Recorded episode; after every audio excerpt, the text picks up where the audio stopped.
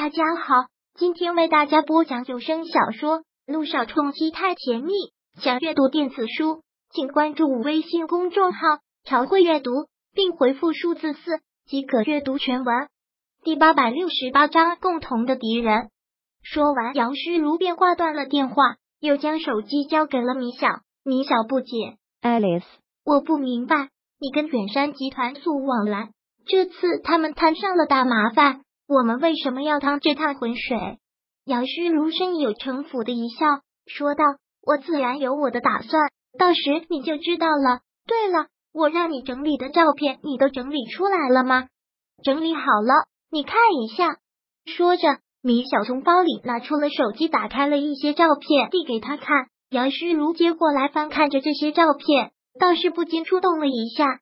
这些都是两年前他跟萧谈订婚的时候拍下的。照片上，他穿着一身洁白的晚礼服，大方得体；而萧谈则是一身透着高冷的黑色西服，帅气逼人。他们站在一起是如此的般配，想来那是多么美好的一天呢？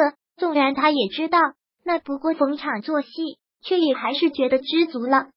那时候就一心憧憬着为他穿上婚纱的那一天，可惜过了两年，物是人非。要为萧谈披上婚纱的那个女人就快要不是他了。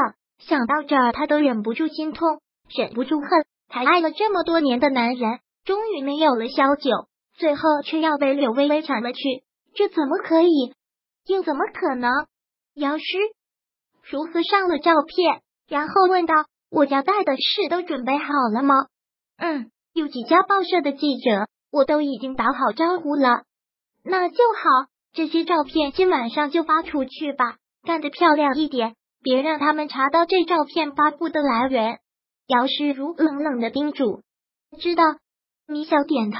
姚诗如再次放松了身子，舒服的躺在了藤椅上，心里不由得念道：“小严啊，就替嫂子背一次黑锅吧，这是在帮我，也是在帮你。只有我嫁给了萧谭君向阳，才会对我真正的死心，才会试着接受你。”体谅一下嫂子的用心良苦吧。世纪广场咖啡厅，梁雨琪早早的便等在了那里。他也很是谨慎，为了不引人耳目，便要了一间包间，手里拿着的东西如珍宝一般的小心的掖着，生怕会有什么闪失。他等了好久，姚诗如才来。事实上，他来的时候已经都六点多了。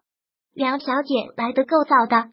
姚诗如一进来，很高傲的一句，动作优雅的摘掉了。墨镜在他对面坐了下来，梁雨琪心中一个暗骂：从来都是别人等他，他何曾这样等过别人？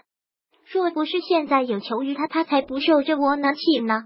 上次你给我看的那些，我拿回家给我爹爹看过了。说到这儿，梁雨琪没好意思再说下去。杨世如已经用手机拍下了那些证据，上次在公园的时候拿给梁雨琪看，但梁雨琪什么也看不懂。便只能按照姚诗如说的拿回家给梁远山看。结果梁远山说，单就这上面远山集团这么多年来偷税漏税的金额，就足以让他坐七年牢，更别说再加上其他的罪。当时一家三口便就乱了阵脚。你们若不抓紧这份证据，就会被交到证券交易所那里，到时可就什么都晚了。不想让你父亲坐牢，不想你们梁家身败名裂。就按照我说的去做，这是当时在公园杨诗如对梁雨琪说的话。他说的没错，这次梁家的确是走投无路了。若这份东西被交上去，梁家便就一败涂地。这个时候也顾不上任何顾虑，就只能是先按照姚诗如说的，然后再走一步看一步。梁雨琪没有再说下去，姚诗如也没有开口，就是慢慢的品着咖啡，惬意的很。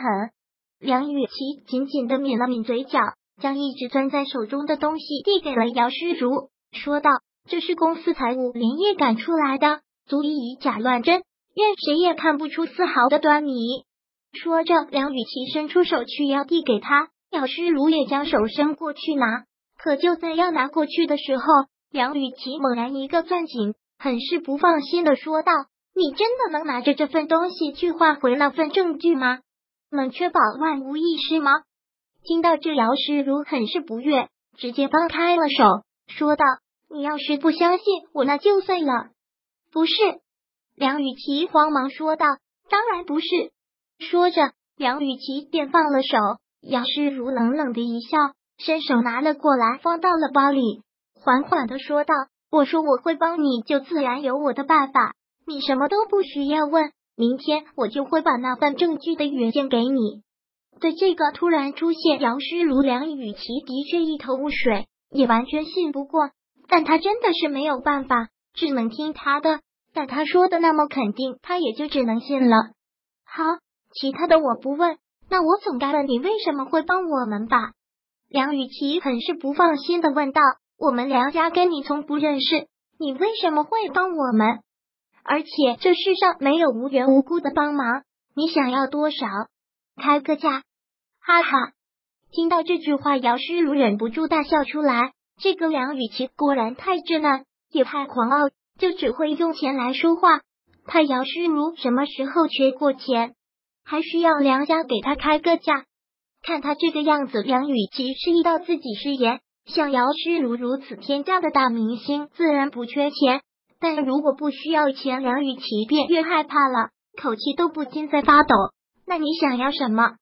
你不用这么紧张，我不会打你们梁家的主意。你说的没错，我是不会无缘无故的帮忙。我之所以会帮你，最重要的是因为我们有一个共同的敌人。姚诗如道：“共同的敌人。”梁雨琪一愣：“对，你知道这次远山集团的事为什么会闹得这么大吗？你难道猜不出谁是幕后黑手？”姚诗如神秘似的笑。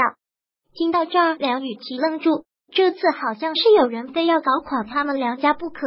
苗心也一直在说，梁家是得罪了什么人才这样不依不饶？那个人是。你想想，谁最恨你们梁家？姚诗如一个提醒，柳微微。除了他，梁雨琪想不到第二个人。姚诗如不语，只是端起咖啡来，慢慢的喝了一口。我就知道是那个贱人，三番五次找我们梁家麻烦，就说了是个祸害。可是我爸爸总还觉得对不起他，狠不下心跟他为敌。现在好了，险些整个梁家都要毁在他手里了。这个贱人，暗地里操作要搞垮我们梁家，表面上还装的淡然自若，恨死我了！不杀了他，我都难消这口恶气。梁雨琪控制不住情绪的大骂道：“看到梁雨琪这么恨，柳微微、姚诗如暗自一笑。”本章播讲完毕，想阅读电子书，请关注微信公众号“朝会阅读”，并回复数字四即可阅读全文。